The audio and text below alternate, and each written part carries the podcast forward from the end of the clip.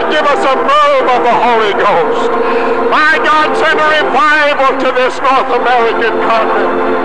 Oh, God, pour out of your spirit, your glory, your power. Hallelujah, hallelujah, hallelujah. Oh, God, oh, God, awaken this nation with the word of the Lord and in divine illumination. Hallelujah, hallelujah. Praise God. How many of you are glad to be an American?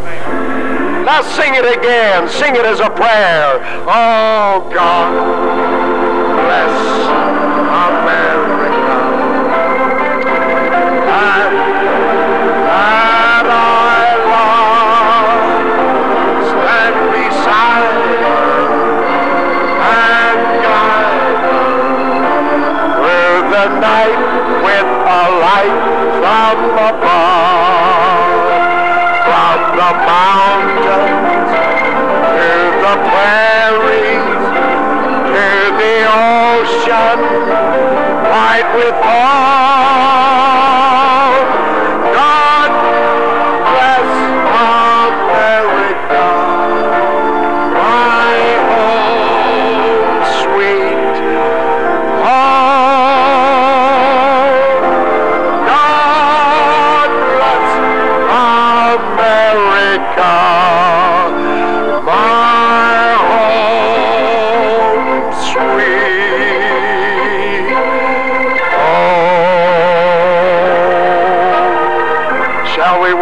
Him again? Oh, God, blessed be the name of the Lord for the multitude of benefits, Lord, that we derive from you. Hallelujah, hallelujah, hallelujah. Praise God, hallelujah. Hallelujah. Now coming to you from Centralia, Illinois, Brother Jonathan Urshan, we will take a ride with him uh, on the question, will the church go through the tribulation? Brother Urshan, will you come?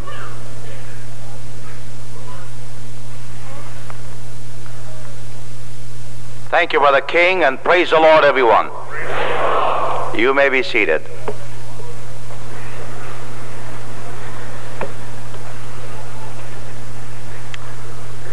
I'm glad I'm here this afternoon. I've enjoyed this prophecy conference this far and appreciate the openness, praise the Lord, of the uh, discussions and the opportunity that is made available to anyone who wants to ask any question relevant, uh, relative to any subject that has been presented in the course of this prophecy conference.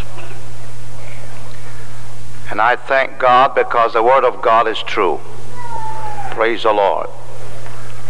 Now, after everything has been said and done in relationship to Bible prophecy, there remains one fact that is indisputable and cannot be argued with that the full proof of Bible prophecy is not the way anyone presents it, but is its fulfillment.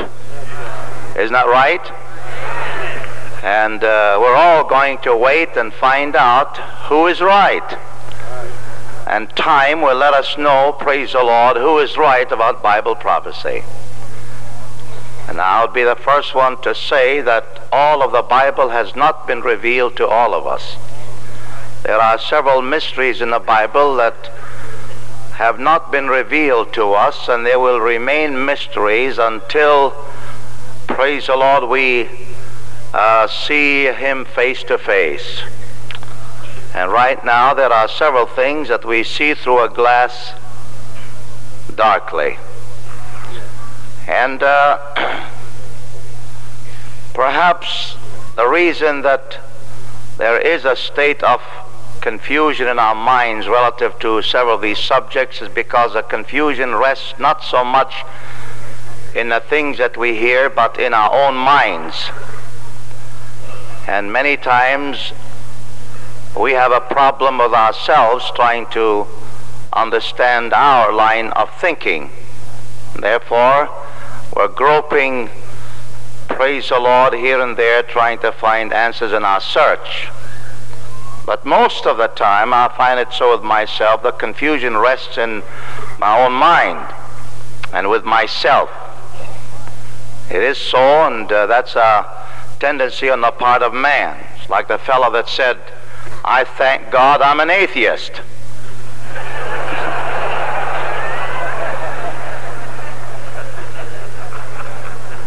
or the fellow that said, Thank God I'm humble and I'm proud of it. and that's the way we are many times. Or perhaps the person that couldn't make up his mind about his own thinking and his conviction. He used to get up and testify every time he stood up, I thank God for good health. And uh, whenever he stood, everybody knew exactly what he was going to say, but he fooled him one day.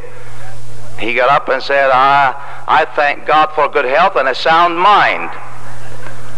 And he sat down. After a moment, he got up and he said, On second thought, scratch that last part out.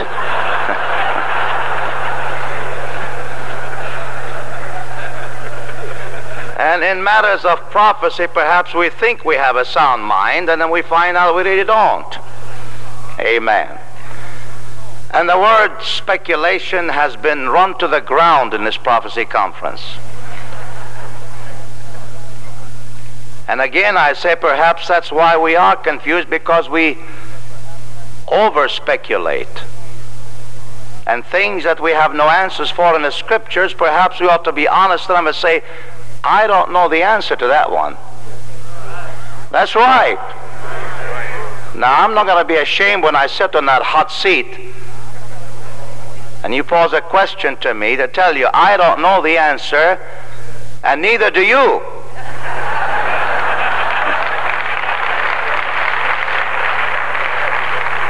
So we're in the same boat. All right, you have your Bibles. You turn with me to the book of Daniel, chapter 9.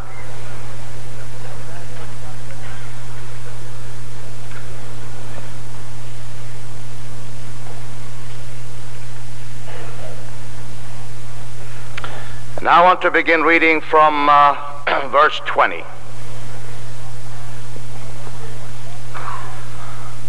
Bear in mind, Daniel was a Jew, racial wise. And there's no ground for dispute or argument here that the Bible classifies all peoples into two classes, Jews and Gentiles. Whereas the Jewish people are a distinct separate race. The word Gentile does not apply to any one distinct race of people, but to all races separate and distinct from the Jewish race. And the book of Daniel is written in two languages. It is written in the Hebrew language, and it's also written in the Aramaic language. The Aramaic language was used by the Gentiles of that day while the Hebrew language, of course, was used by the Jewish people. And there are some chapters that Daniel wrote in the Aramaic language, since he was familiar with both these languages, and sub-chapters of this book, which is made up of 12 chapters, he wrote in the Hebrew language. Now, from personal study of the book of Daniel, I find that the chapters that were written in the Aramaic language related to Gentile people and the chapters written in the Hebrew language related strictly and exclusively to the Jewish people. And I believe once we set the place for the peoples and the events and the time in their respective places, Bible prophecy at most times unfolds itself more clearly to our minds. We can't pick up one scripture out of the Bible and uh, uh, build up a whole concept of conviction on it. We have to take the Bible in its entirety because it is a harmonious book. Can you say amen? amen? At no time does the Bible contradict itself, though it appears at times it does. But you have to continue reading the Word of God. Amen. You'll find out there's no contradiction whatsoever. Amen. And all of the writers of the Bible have been anointed of the Holy Ghost. They served as scribes. Amen. As writers. But it's the Holy Spirit, praise the Lord, that inspired their minds to write what the Holy Spirit wanted them to write. You believe this? All right. And while I was speaking and praying and confessing my sin and the sin of my people Israel, and presenting my supplication before the Lord my God for the holy mountain of my God, yea, while I was speaking in prayer, even the man Gabriel, whom I had seen in the vision at the beginning, being caused to fly swiftly, touched me about the time of the evening oblation. And he informed me and talked with me and said, O Daniel, I am now come forth to give thee skill and understanding. Wouldn't it be wonderful if we would experience that here today also? At the beginning of thy supplications, the commandment came forth, and I am come to show thee, for thou art greatly beloved. Therefore, understand the matter and consider the vision. Seventy weeks are determined upon thy people and upon thy holy city to finish the transgression, to make an end of sins, to make reconciliation for iniquity, to bring in everlasting righteousness, to seal up the vision and prophecy, and to anoint the most holy. And if you'll count praise the Lord, you'll find six twos here, T-O. Know therefore and understand that from the going forth of the commandment to restore and to build Jerusalem unto the Messiah the Prince shall be seventy weeks and threescore and two weeks. The street shall be built again, and the wall even in troublous times. And after three score and two weeks, notice the setting aside of a specific period of time, three score and two weeks, shall Messiah be cut off, but not for himself. And the people of the prince that shall come shall destroy the city and the sanctuary, and the end thereof shall be with a flood. And unto the end of the war, desolations are determined. And he shall confirm the covenant with many for one week.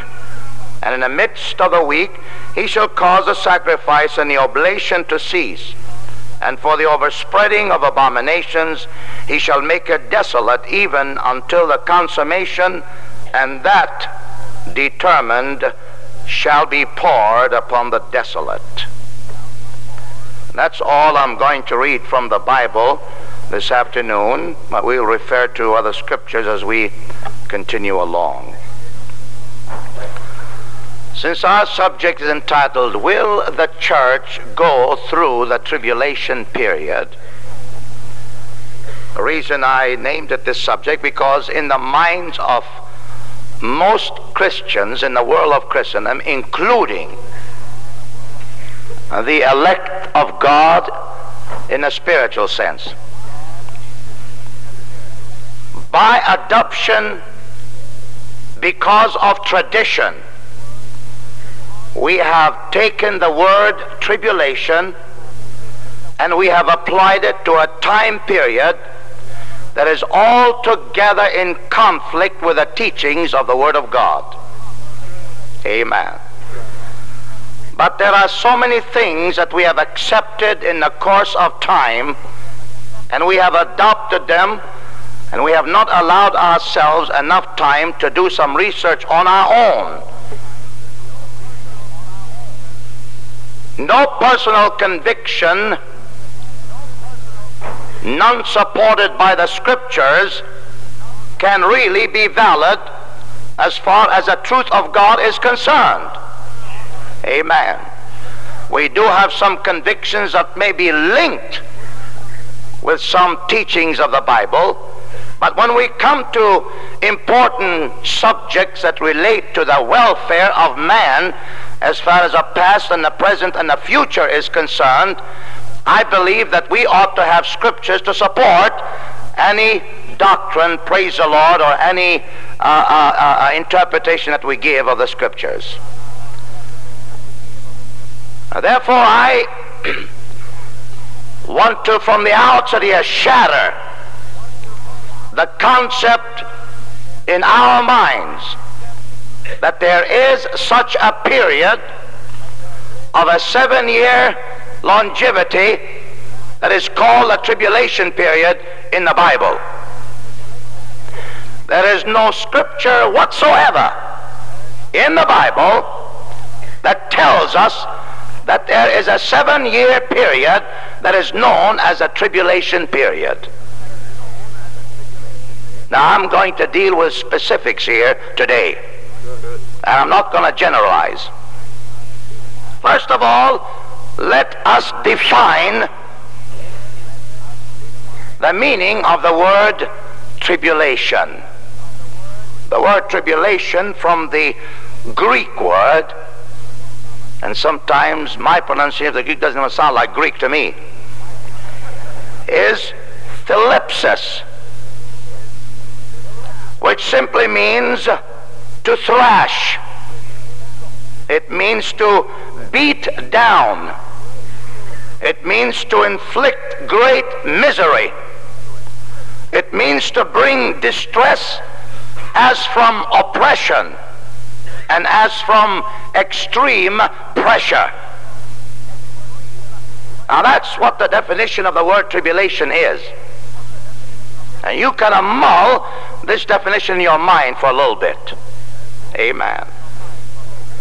There's also a distinction made in the Bible, as you will hear uh, uh, uh, as I read some scriptures in the Bible, between the word tribulation and the word persecution. That it's true.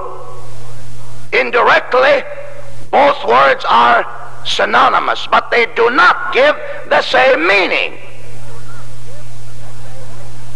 Now, in the Bible, the word tribulation is mentioned several times.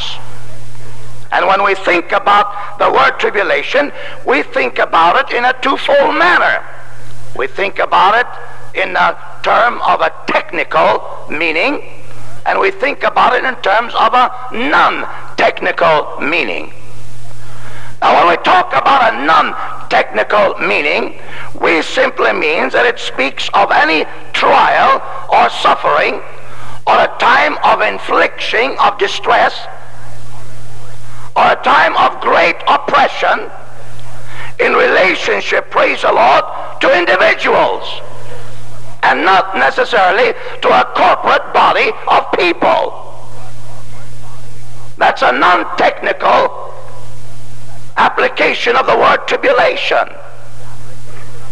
Now in John chapter 16 and verse 33, and I'm not reading the complete verse, but only where the word tribulation, praise the Lord, is inserted in the scripture. In this world ye shall have tribulation. Now that is recorded in the Gospels. Jesus Christ is the author of these words. Is there a specific time that Jesus is referring to at this time? Is there any set time in the history of the church or in the history of his listeners that this tribulation he is talking about is relevant? Or was he saying that as long as you're in this world trying to serve me, you're going to meet up with tribulation? Amen in the Acts of the Apostles, chapter 14 and verse 22. The Apostle Paul and his companions, while at Lystra, exhorting the believers, said, We must, through much tribulation, enter the kingdom of God. Again, I ask the question did the Apostle Paul have any specific time that he was referring to? Or was he just saying, listen, you fellow believers, that in order for us to be qualified to enter into the kingdom of God, that we are going to have to go through much tribulation.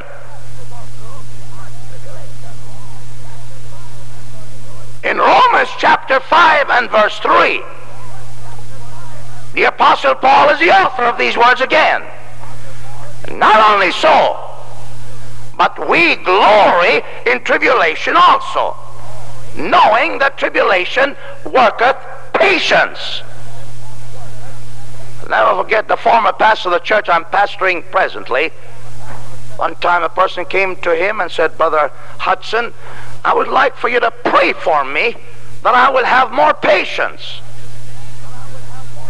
And Brother Hudson laid hands on that precious soul and he began to pray, Lord, put this man through some tribulation. Amen. So the concept of the word tribulation here, praise the Lord, is to cultivate and develop patience in the lives of the believers.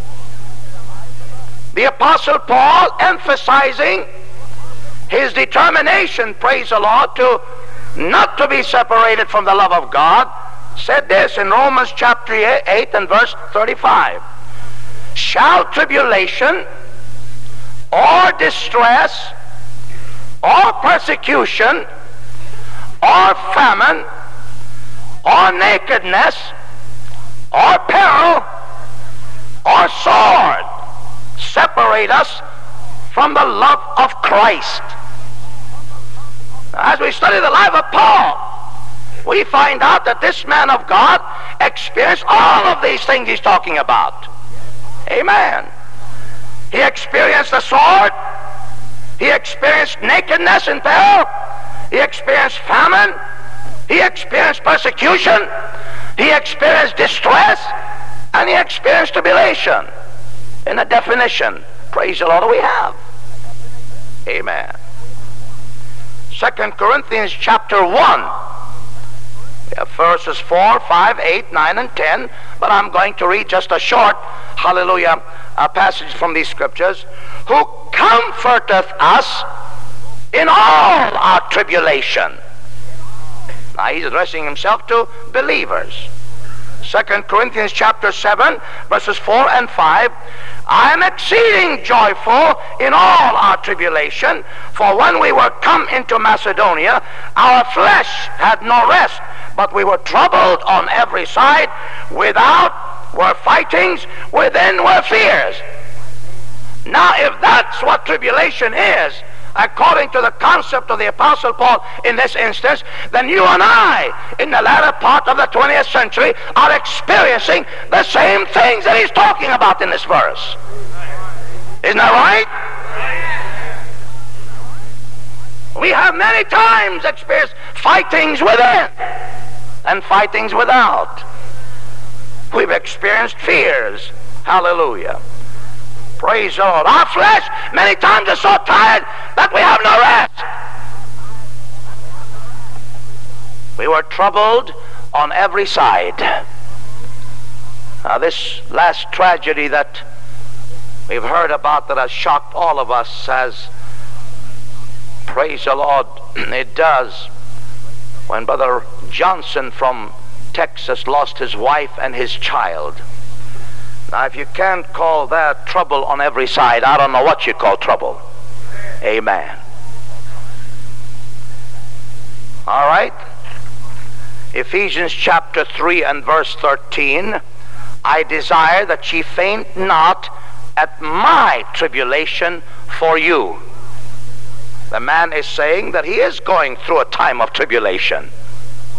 Amen. 1 Thessalonians chapter 3, verses 3 through 5. For verily, when we were with you, we told you before that we should suffer tribulation, even as it came to pass, and ye know. So the tribulation period is already behind us.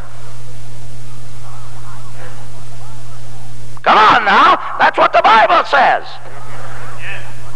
If we are to believe, hallelujah, that the word tribulation is related to a specific period of time. Amen. That means tribulation had already come. That's the Second Thessalonians chapter 1, verses 4 and 5.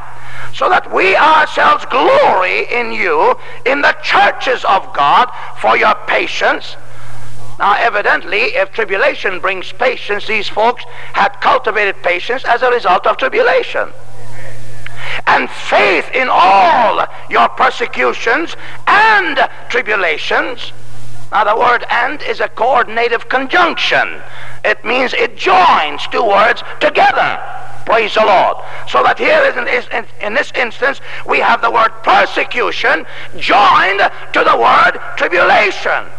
That ye endure which is a manifest token of the righteous judgment of God, that ye may be counted worthy of the kingdom of God, for which ye also suffer. Revelation chapter 1, verse 9. I, John, who also am your brother and companion in tribulation, and in the kingdom and patience of Jesus Christ, was in the isle that is called Patmos for the word of God and for the testimony of Jesus Christ. Now, John had his tribulation as a result of his exile on the Isle of Patmos. Now, then we have a distinction made now in the word tribulation because we have an addition descriptive of amount and quality added to the word tribulation. And in the Bible, in the Gospel of Matthew, chapter 24, which has been referred to several times in this prophecy conference, then shall be great tribulation. Now, all of a sudden, we find a distinction made here from the non-technical usage of the word tribulation to the technical usage of the word tribulation now with the addition of the quality, praise the Lord, and the quantity of the kind of tribulation which now friend, makes it a specific kind of a tribulation. Then shall be great tribulation, such as was not. Automatically, then we know that any word tribulation used in the past does not relate to this time because nothing like it has happened before. Nor ever shall be. That's the past and the future. And except those days be shortened, there shall no flesh be saved. But for the elect's sake, these days shall be shortened. Now I'm going to pause here for a moment Amen. And since the word elect came here and was introduced, it would be well, whoever asked this question, to go into your Bible concordance. If you wanted to prove, hallelujah, that the word elect is mentioned more times in the Bible than just in this chapter in the Gospel of Matthew, and as was read from the epistles, uh, amen, go back into the Old Testament and you'll find that the word elect was used several times in relationship to a certain people also which simply means that the word elect is not confined to any one corporate body of people. But it is used at sundry times in different dispensations, praise the Lord, respectively to the corporate body of people that lived in that dispensation where the word was used so that it relates to that body of people respective of the time of their existence. And this is not the only word that applies to that meaning, but there are several other words that are used that way. Amen. My people, for example. Hallelujah. In the Old Testament, the word my, the words my people are used. Shall we just talk about that word as being applied to one people throughout the Old Testament as well as a new? Or should we be, praise the Lord, understanding, amen, and say, no, it cannot be so, but it is used respectively, time wise, to the people that God is dealing with you eh, with in the immediate sense. So that the word elect is nothing really. And you cannot pin it down to any, praise the Lord, corporate body of people because it's used more times than one and it's used in different dispensations of the timetable of God. Chapter 30 of the book of Jeremiah, verses 4 through 7. Here we have this prophet of God who is contemporary of troubled times. Amen. My Lord, my time's already almost up and I haven't got started. Who, who, who, who, who is contemporary to extreme troubled times. In fact, the man was so troubled because nobody would pay attention to his preaching that he said, Oh, that my head were waters and my eyes fountains of tears, that I may weep night and day for the hurt of the daughter of my people. Hallelujah. Now, Jeremiah was a Jew, and his prophecies, praise the Lord, are related primarily to his own people. Therefore, when there is reference made to a time when his own people were going to go through uh, that were extremely times of stress and distress, hallelujah, and time, praise the Lord, of affliction and suffering, he called them Jacob's trouble. Jacob's trouble. You know why? They weren't praise the Lord, the name Abraham is not mentioned here. Abraham's trouble. Not even Isaac is mentioned here, Isaac's trouble. Uh, but God deals with the immediate because, praise the Lord, the race, hallelujah, is a result of the 12 sons of Jacob. And since Jacob was the man that becomes a symbol, praise the Lord, in the Bible of the dealings of God, hallelujah, with this people, it is known as Jacob's trouble. Now, when we talk about Jacob's trouble, our minds immediately are linked, amen, to the posterity of Jacob. Now, you and I are not descendants of Jacob, unless you're a Jew in the natural. Amen. I'm not a descendant of Jacob because I'm not a Jew. So when it talks about Jacob's trouble, it relates, praise the Lord, to the descendants of the man Jacob. They're the ones that are going to have this trouble. Compared to the sufferings, hallelujah, and the birth pangs of a woman. Ezekiel chapter 20, verses 34 and 38, when Israel shall pass under the rod now, how much more clearer should the Bible be? Why should I want to take, praise of the word Israel out of its context at this time and try to make a spiritual, amen, application from it when right now the prophet Ezekiel is dealing with the literal race of the Jews? You weren't part of that valley of bones. And the Bible never related to the church, praise the Lord, as a heap of bones. Because the church was never born yet. So that that heap of bones uh, in the valley, hallelujah, were none other, praise the Lord, than the race that had lost out with God. Amen. Not forsaken but for the present time, hallelujah, having to go under the rod and the judgment of God until such time when the restoration will be consummated. So that when Daniel talks about it in chapter 12 and verse 1, Daniel speaks of it as a time of trouble for my people, for his people, which are the Jews. Now, in the New Testament, we have two descriptions. Jesus, in the Olivet Discourse, in Matthew chapter 24, describes this period of time, and he makes it a specific period of time, and he calls it the Great Tribulation. And in Revelation, praise the Lord, chapter uh, 6 uh, uh, and verse 1, and Revelations 19 and 21, and uh, 7 and 14, the reference is made again to this period as the Great Tribulation. Now, the tribulation period that we automatically then accept as the traditional concept that is of a seven year duration, is not scriptural. I don't care if Clarence Larkin and all of his colleagues said it is. It is not in the Bible.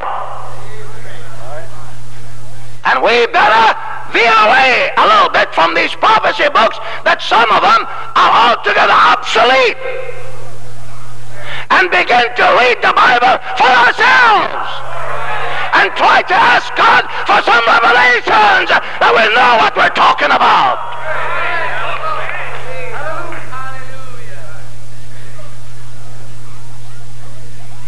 I want to read the Bible. And I want to find out for myself if the Bible tells me there's such a period that is known as a tribulation of a seven-year duration. And so help me, folks. Praise the Lord. I will challenge any one of you, minister or layman, to read me a scripture in the Bible where it says that there's a seven-year period described in the Bible as the tribulation period. All right, nobody wants to respond.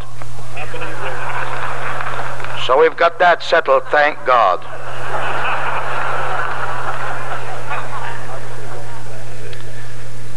Now, once we have settled that issue in our minds, perhaps we can remove the maze of confusion now and get down, praise the Lord, to the uh, uh, uh, uh, uh teachings of the Word of God as far as this period that we're talking about, and let us place it in the right amen, context uh, and quit calling it the tribulation period um, and try, praise the Lord, to call it the 70th week of Daniel. And then let us try to understand what the 70th week of Daniel is all about and just remove that word tribulation from it and clear our minds and see what the Bible has to say about it. Now, the 70th week of Daniel received, praise the Lord, or rather, the, the, the, the prophet Daniel received communication from God which he himself did not understand. And if we were, praise the Lord, to experience the resurrection of Daniel from the dead right now and have him come here, he still would not be able to tell us all the visions that he saw and give us a definite explanation because there are some things that were sealed even to him that it was not time for his day and his generation to understand, but they were to be unfolded, praise the Lord, in the future of the purpose of God. Because we have instructions to seal the book up until the time of the end.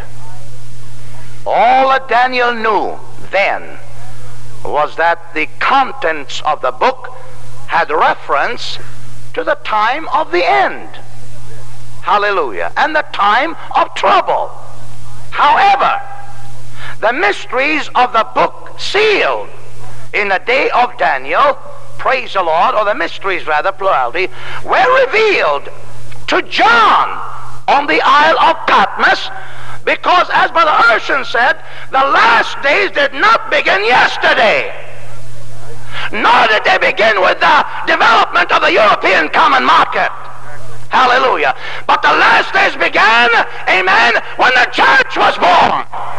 On the day of Pentecost. They were prophesied by the prophet Joel approximately 800 years before that. But they did not begin until the Apostle Peter got up and confirmed.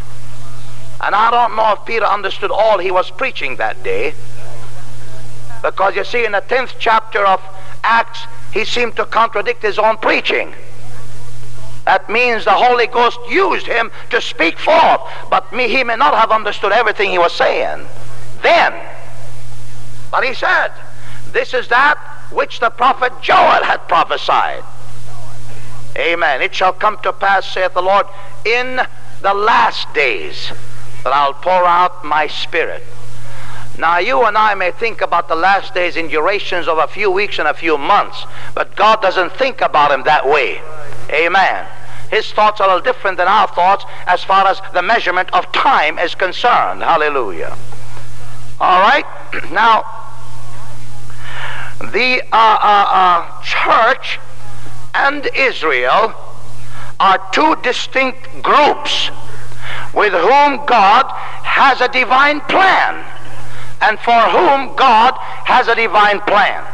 And somebody said, You can't separate, praise the Lord, the church from the nation of Israel. Oh, yes, you can. The Bible is very specific about it. Hallelujah. Now, you can't separate the church as far as races are concerned because the church does not recognize any specific race. Hallelujah. Because the plan, plan of salvation is open to everyone. Amen. There's no Jew or Gentile, Greek, praise the Lord, or otherwise, or bound or free. But when it comes to the dealings of God, hallelujah, in two corporate bodies, there is a distinction, and perhaps some of our problems have been that we have conglomerated the scriptures where they at times refer to Israel, we have used them to refer to the church. And where they refer to the church, we have used them to refer to Israel. It's the same thing, praise the Lord, with the coming of the Lord.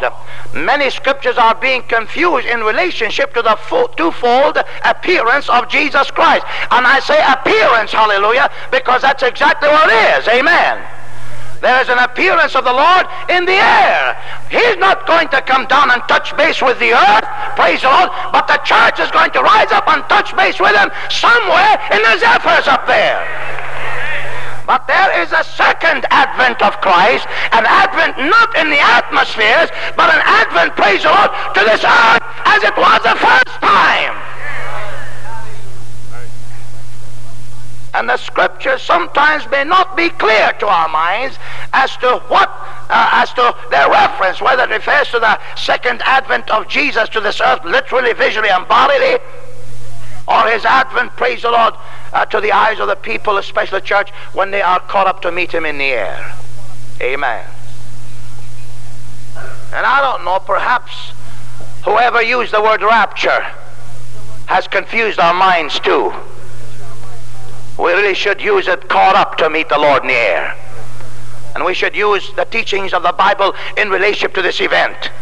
Because actually, you take the dictionary and, and try to uh, find out what the word rapture means, and it's miles and miles away from what we preach a rapture to be. And as far as a Greek, it's Greek to me. Amen and it does it does have different meanings to the word uh, uh, uh, parousia or whatever brother uh, uh, uh, Treese probably can explain it much better than I can, and perhaps he'll have an operator tomorrow to do that. But uh, uh, uh, suffice it to say that the church is a mystery, unrevealed in the Old Testament, and this mystery program resulted from the rejection of Israel to the Messiah at his first advent. Amen. Therefore, it must be completed then before God can resume his program with literal Israel. Now, what is the nature of the 70th week? There are a number of words used in both the Old and New Testament to describe this week, which, when considered together, gives us an essential nature and character of this period. First of all, is described as wrath. Revelation, First Thessalonians, praise the Lord, it is described as judgment. And who can deny when you read, praise the Lord, the events that are going to, they're going to transpire, relate to us in the book of Revelation, and in the writings, praise the Lord, of Isaiah and Joel and Ezekiel and Zechariah. It is a time of punishment, retributive punishment. It's the hour of trial. It is the hour of trouble. It is destruction, devastation. It is darkness. Now, this describes, praise the Lord, the period in its entirety. Amen. So that when we talk about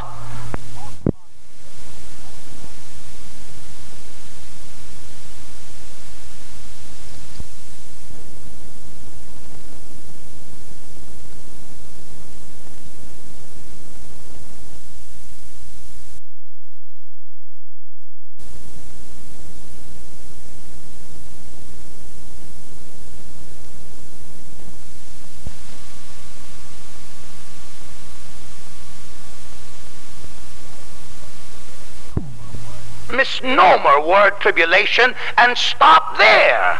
Hallelujah. Because it's more than just that word. Amen.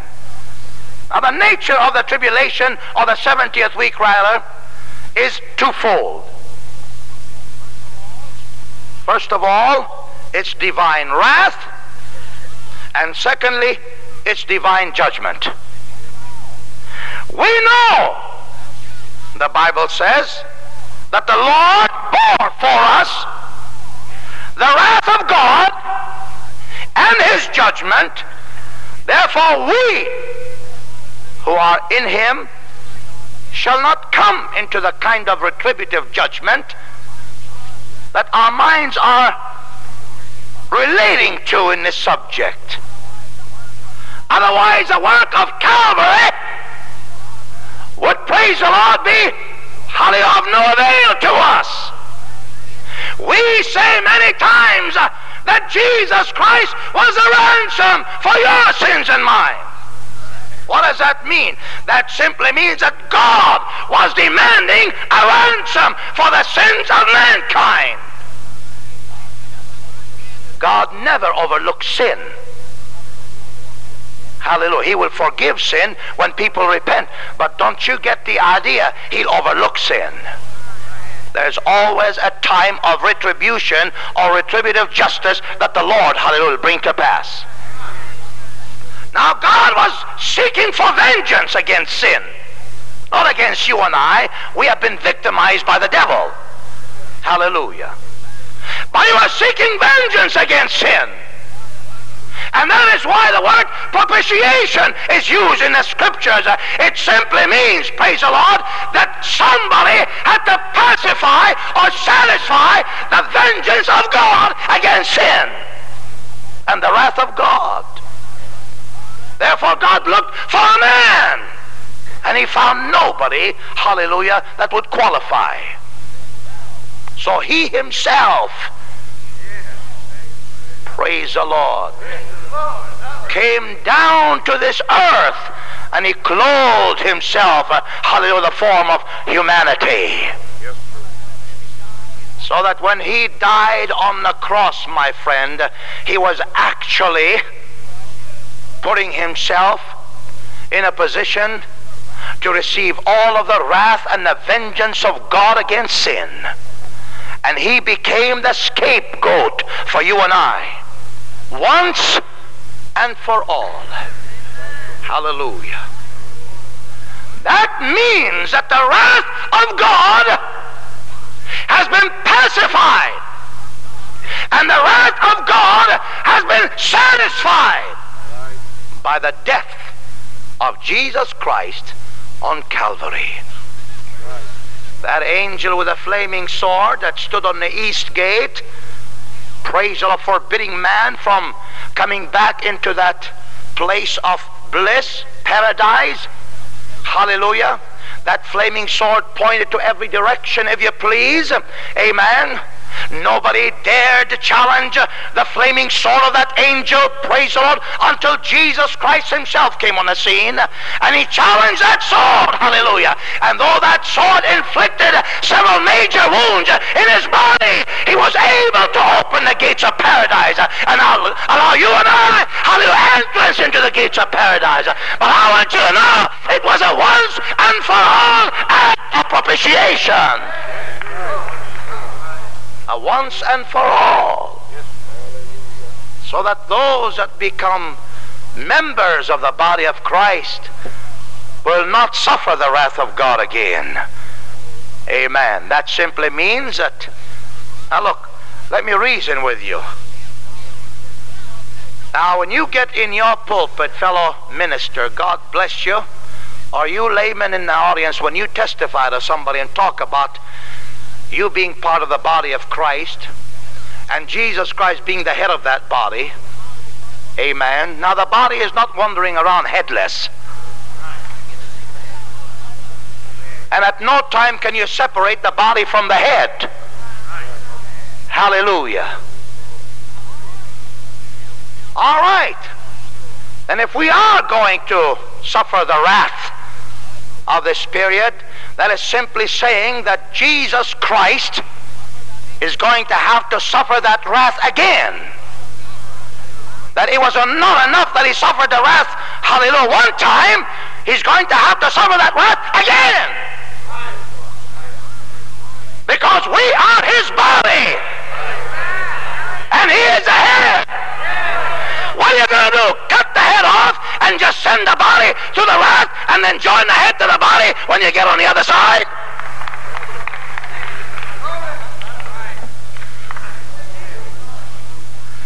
First Thessalonians chapter 5 verse 9 for God appointed that means chosen. The word appointed here means chosen. For God appointed us not unto wrath but unto obtaining of salvation through our Lord Jesus Christ because he suffered the wrath once and for all. Woo! Praise the Lord! Hallelujah! Hallelujah! So when you say he died for me, you ought to remember, praise the Lord, that he was a brunt of all the wrath of God against sin. And he is sparing you that wrath because he died for you. He was a substitute for you. Wrath for others, but salvation for the church. Amen. Now, when I talk about the church, and I talk about the body of Christ, I am talking about a select, distinct group of people. I am not including everybody that's going to make it to heaven in that group. Now you've got to think about this because it's very important. I do believe, praise the Lord, that there are people before the church was born that are going to go to heaven. How many believe that? Well, that's all of us. Don't be afraid to raise your hand. I'm not going to pin you down on anything. Amen. You think Abraham's not going to be in heaven? Sure he is.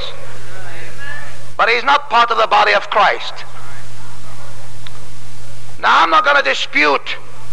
And if you ask me that question, I'll tell you right now that I will not answer it because there's not enough specifics in the Bible for me to feel confident in answering, and I'm not going to speculate either.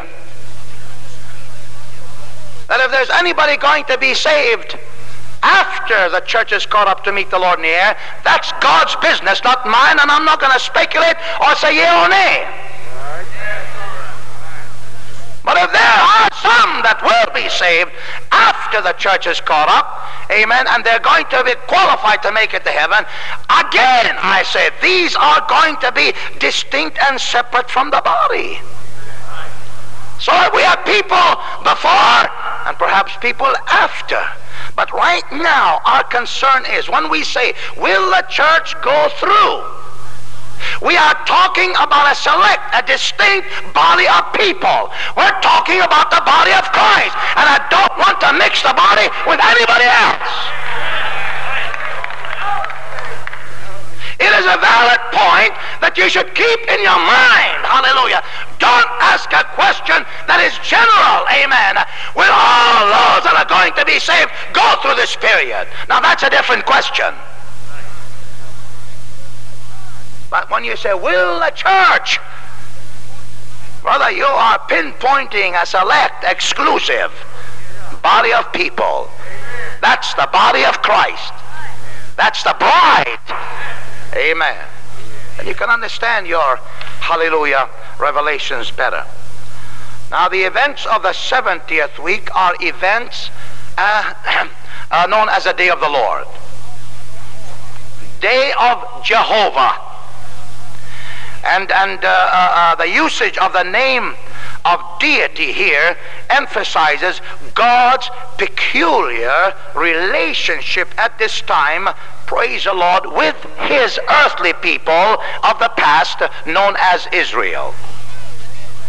When this period is anticipated by the prophet Daniel in chapter 9, God says to the prophet in chapter 9, verse 24, 70 weeks are determined upon thy people and upon thy holy city. Hallelujah. And it is absolutely clear here, amen, in the scriptures who Daniel's people were because the church was not born as yet and what city he is talking about. Certainly he wasn't talking about New York or London or Paris or Berlin or Moscow. As far as God is concerned, he has only one city, and that city is Jerusalem. Amen. Now, in the Hebrew language, if I was to read this in the Hebrew and say, 70 weeks are determined upon thy people, it will be Shivim Sheva. That's the way it reads in the Hebrew. Shivim Sheva which means 70 sevens. The church is a mystery.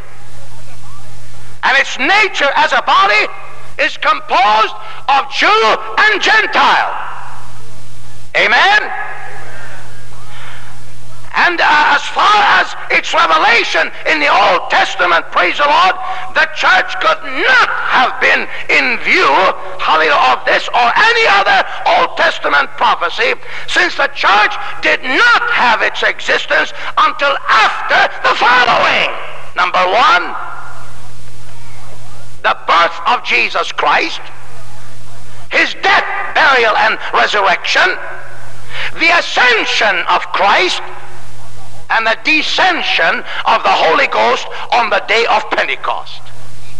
So that the church, hallelujah, could not have been mentioned or included, first of all, in the first 69 weeks of the 70 weeks of Daniel. Then if the church is not mentioned, then anything mentioned in the 69 weeks is exclusively related to Daniel's people. And it connects the city because a lot of it is going to happen around that city. And the book of Zechariah, praise the Lord, in several chapters brings out Jerusalem time and time again. And look at Jerusalem now, hallelujah. It is the most prominent city in the world. hallelujah. And since it had no part in the first 69 weeks, which time is related to Israel in God's program. It can have no part in the 70th week, which is again related to God's program because God didn't say to Daniel, right, 69 weeks are appointed unto your people and unto your city, but he said 70. 70. Amen. And Daniel didn't know any other people at this time but his own people. Hallelujah. So if it was not included in the 69 weeks, it can have no part in the 70th week, which is again related to God's program for Israel after the mystery program for the church has been concluded. Brother Stevens, amen, gave us a wonderful view, praise the Lord, of time, uh, especially in lineup of nations. And he showed us the image of different metals that Nebuchadnezzar saw in a dream and the interpretation of Daniel head of gold, arms and breast of silver, belly and thighs of brass, legs of iron, and toes of iron and clay. And from the head of the gold to the legs of iron, prophecy, praise the Lord, was fulfilled consecutively and in sequence of the different metals. There was no intervals whatsoever. As soon as Babylon fell, Medo-Persia assumed dominion of the world. And as soon as Medo-Persia fell, Greece assumed dominion of the world. And as soon as Greece fell, the Roman Empire assumed dominion of the world. But sometime during the reign of the Roman Empire, God decided to insert a new program.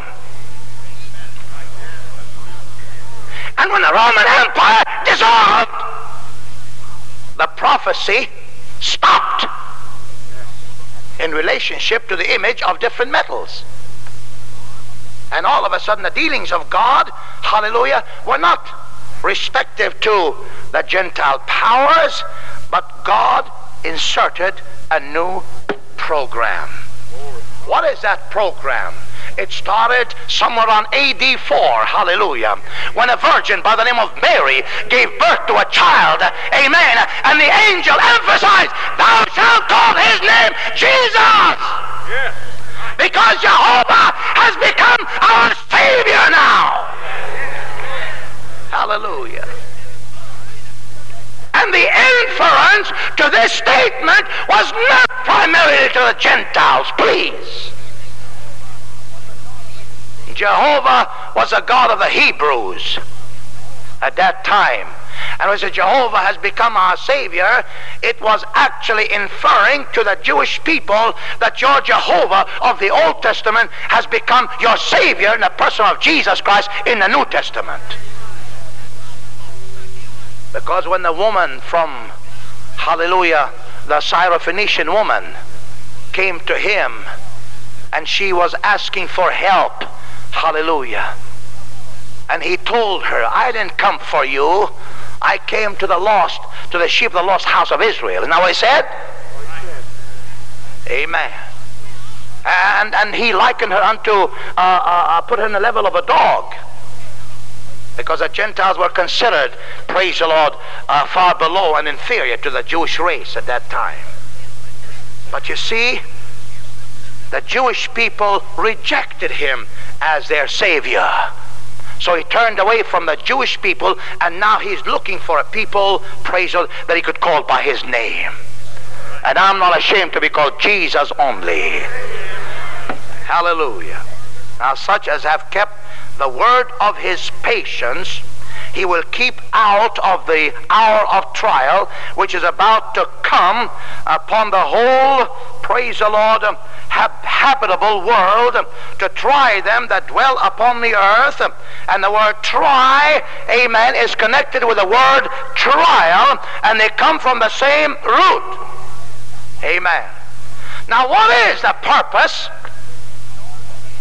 of this period known as the 70th week.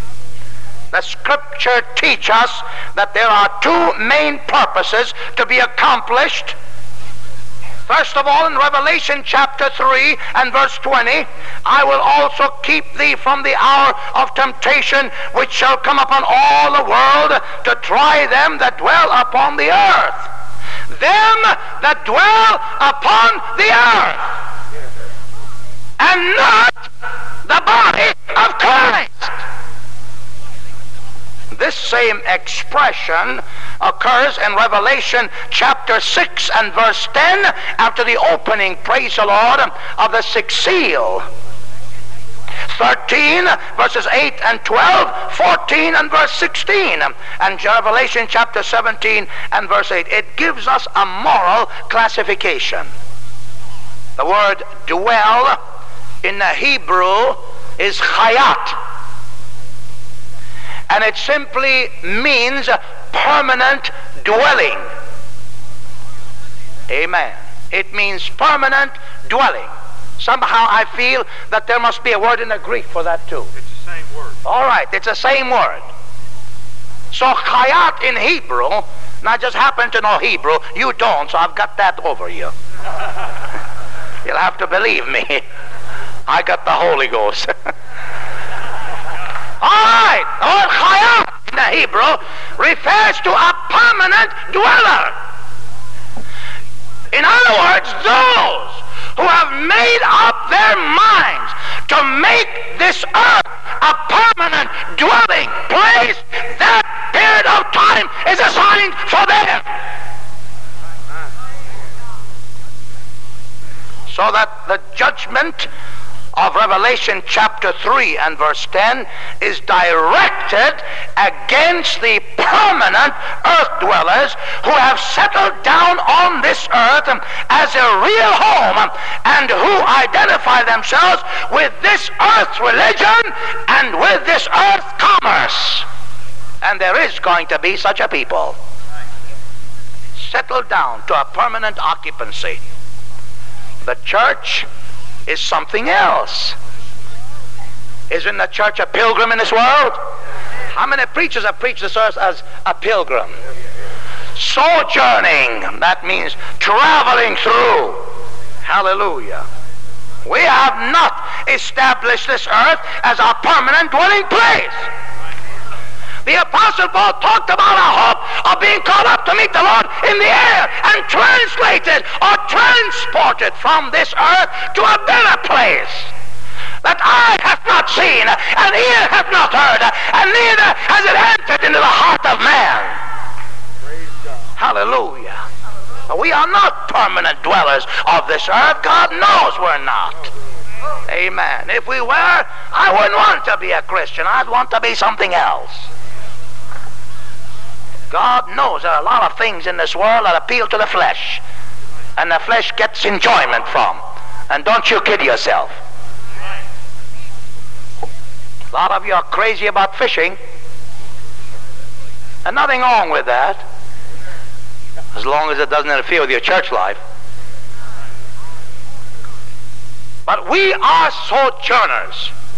We are pilgrims. Hallelujah. Amen. We are looking for a city which hath foundations whose builder and maker is God. Are you looking for that city? Oh, thank God. Hallelujah. Listen, I was born in the old Jerusalem. Amen. And though it's a fascinating city for you folks that travel from America to see that city, to me when I lived there, it was a city of poverty. It was a dirty place, praise the Lord. And I didn't see much beauty in it while I lived there. But it was my home, and I have a sentimental feeling towards it. But I'm not looking for that city. I'm looking for another city. Hallelujah. The New Jerusalem. And you know what the word Jerusalem means? It means a city of extended peace. That means peace forever and ever. Now, the word to try means to inflict evil upon one in order to prove his character and his faith.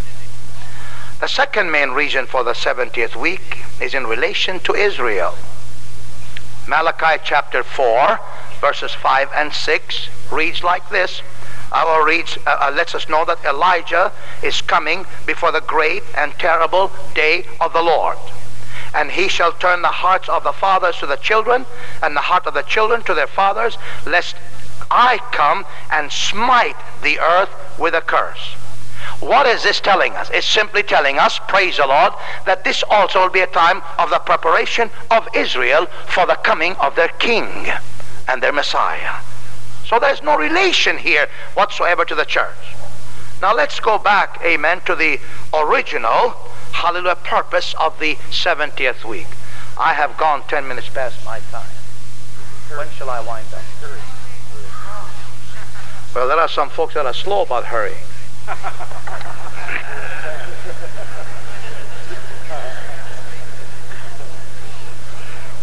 the purpose, the purpose. I don't care about anybody's convictions or concept about the purpose of this period, separate and distinct from what the Bible says the purpose of this period is.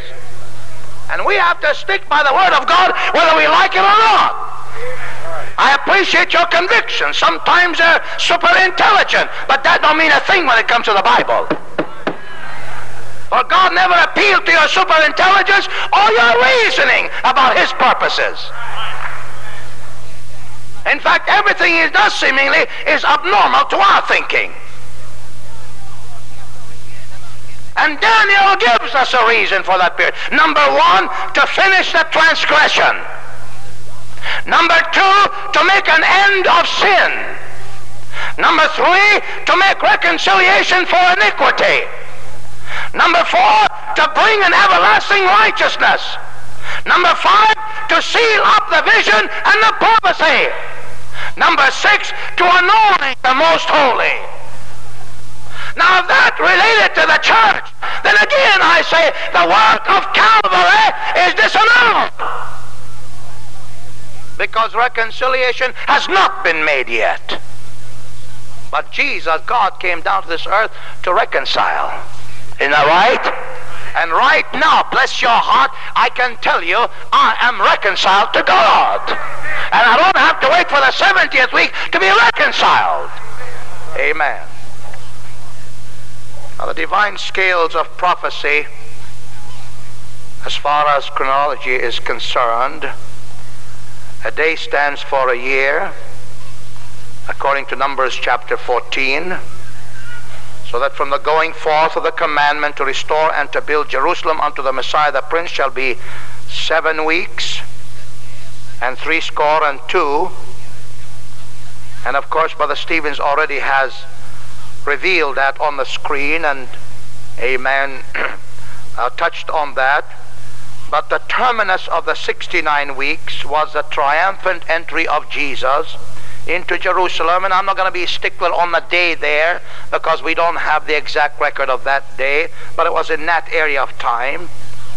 The calendar aspect, therefore, according to Genesis, Amen, 7, chapter 7 and chapter 8, is 30 days to a month or 360 days to a year. This is a Bible calendar. One day to a year, 30 days to a month. Thus, when we consider the 69 weeks of the 70 weeks, it covers up a period from the time that the edict of Artaxerxes Longimanus was given in BC 445 for Nehemiah to build Jerusalem until the triumphant entry of Jesus into Jerusalem. Hallelujah. Uh, uh, uh, as such. But the question here does the 70th week immediately follow the 69 weeks, or is there an interval of time space between them? Now, in the image of Nebuchadnezzar, it seems to be obvious, praise the Lord, that with the rise of the Roman Empire and its existence as a last, praise the world power, and that we know right now, as far as Bible prophecy is concerned, and we look to the future and see probably some evidences of the beginning of the last form of Gentile power, but up till now, all we know, as far as Bible prophecy, is that Babylon, Medo-Persia, Grecia, and the Roman Empire, amen, have been fulfillment of prophecy. So that in the rise of the fourth world power, Gentile power, God seemed to establish an interval of time. Then we have to acquiesce and reconcile ourselves to believe that since the 69 weeks, amen, are included, hallelujah, in this time element of the image, that the 70th week, praise the Lord, did not follow immediately but there was an interval provided by the Lord because, as I said before, God wanted to establish a new program. Hallelujah. It was a program of the church. Amen. And we are still in the church program right now. Hallelujah. So that the 70th week has not come as yet. Amen. It's something still in the future. And if there was ever, uh, there is a time space between uh, uh, them, then what would be the purpose of that space but the birth of the church of the living God? Hallelujah. Now, when we talk about the translation of the church, we are talking about the unity of the body of Christ. We're not talking about a dispersion of that body or a breaking up of that body, but we're talking about the unity of the body. And uh, 1 Corinthians uh, chapter 12, verses 12 and 13, For as a body is one, and hath many members, and all the members of that uh, body, uh, all the members of that are one body, being many are one body, so also is Christ. For by one Spirit are we all baptized into one body and that body cannot be broken up or separated. So that all then who are born again are part of the body of Christ. We cannot conceive of Christ's body being divided, part of it remaining asleep in the grave, and part of it, praise the raised in glory, part of it left to go through the 70th week of Daniel. If all the church are to pass through that period of time, uh, then instead of waiting and watching for the Lord, we should be waiting and watching for that period. And we shouldn't say anything about the coming of the Lord being, hallelujah, soon or at hand. Amen. And also, it will let us know then, give us exactly the time when the translation is going to take place. And if there was ever, a confidential event that even the, praise the Lord, subjects of heaven do not know about, only the Father knows about it. It has not even been revealed to the angels. Hallelujah. How in the world can anybody presume or speculate or guess as to when the rapture is going to take place? But if we were to believe that the body of Christ is to be translated in the middle of the week, Amen. And there is no interval of time in the middle of that week. Because when one, hallelujah, aspect of that week is over, immediately the second aspect of it begins. There is no interval. Then you and I will be very good guessers as to when the translation is going to take place. Amen. But this is a secret event. Nobody knows when. That's the more reason because our lives then are disciplined daily by the unpredictability, if there's such a word, of the translation of a church. I don't know when it's going to happen. Therefore, I must be prepared at all times. Amen. The 70th week is not the perfecting of the saints. There's no such immediate period to bring perfection. The word perfecting means maturing of the saints. And we are in a constant progressive maturing process. Hallelujah. Praise the Lord. And if God is not able to help us mature to qualify for the translation within a period of almost 2,000 years, you think He'll do it in a period of three and a half years? All right, I'm going to quit. I'm going to take advantage of the goodness of our brethren here. Amen. I'm sure you'll be firing questions at me. Let me let me close by this. Uh, I'm sure you've discerned by now that I am absolutely, positively 101% pre 70th week believer.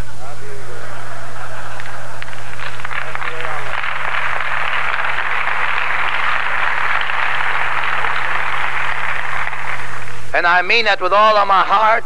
I respect any mid or post, amen, or after eternity or millennial belief about any of this. This is your conviction. The Lord bless you. I still love you. You're still my friend. Amen. But I want to close with this. That's a, probably a crude illustration, but somehow I use it. Amen. And more so now, I believe in it than ever since my wife has been sick and uh, uh, uh, she never thought the day would come that I would really fix her breakfast and serve it to her in bed. I courted my wife for five years. And after five years, I felt like I have won her love. And it was not a one way courtship, it was a mutual courtship. So after five years, she also believed that she loved me. We fell in love and we're still in love. We haven't fallen out yet.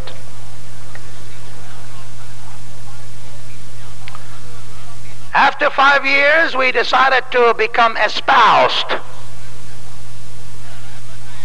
That means engaged. We had an agreement. Amen. Under a canopy of a starry sky. And we set a date for our wedding. She was to be my bride. Amen. My wife, rather. Now, what would you think of me and what would my wife to be think of me if just before our wedding night I went over to her house and I said, Look, I need to help you get perfected here.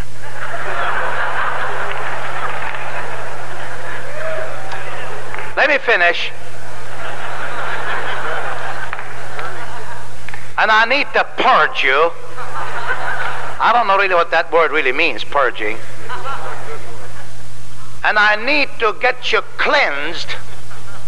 And I need to get every wrinkle and spot and blemish and any such thing out of your life before we get married.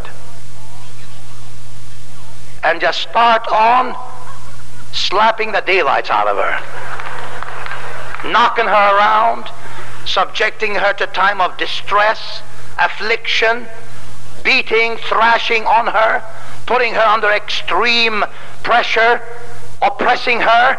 Amen. And when I got through with her, I said, honey, now you're ready to marry me.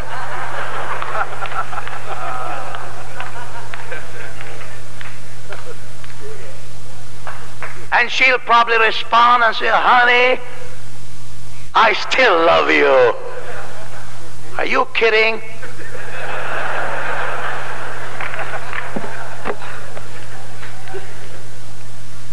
Now that's what we're saying in essence. The bride of Christ.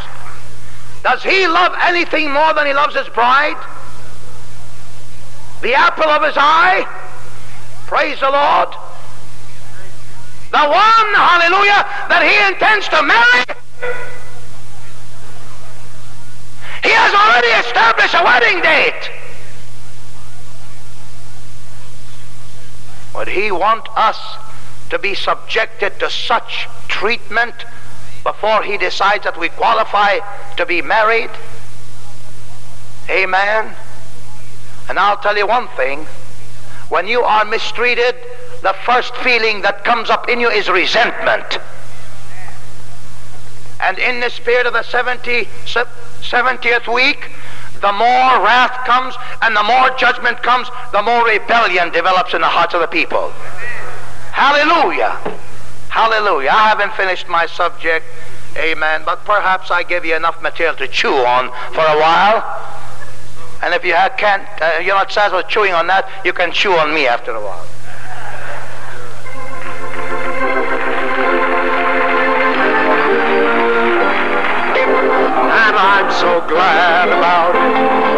I found the joy my spirit craved. It is so real that I can never doubt it.